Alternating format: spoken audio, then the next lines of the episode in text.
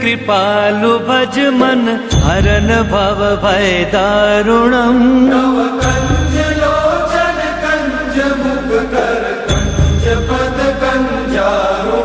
कन्दर्प अगणित अमित छवि नव नील नीरज सुन्दरम्।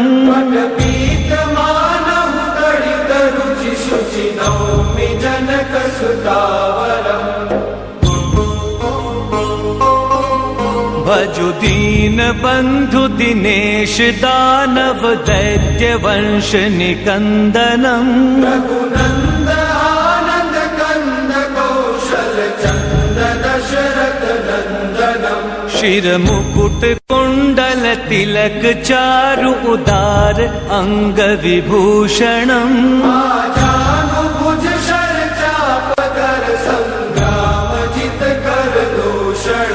इति वदति तुलसीदास शङ्कर शेष मुनि मनरञ्जनम् हृदय कुञ्ज निवास कुरु कामादि खल दल गञ्जनम्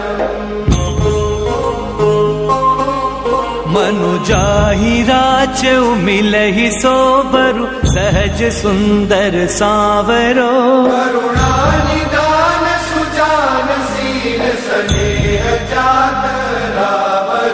एहि भांति गौरी असीस सुनि सिय सहित ही हर्षि अली। भवानी पूजी पुनि पुनि मुदित मन मंदिर चली। जान गौरी अनुकूल सिए हिये हर सुन जाय कही।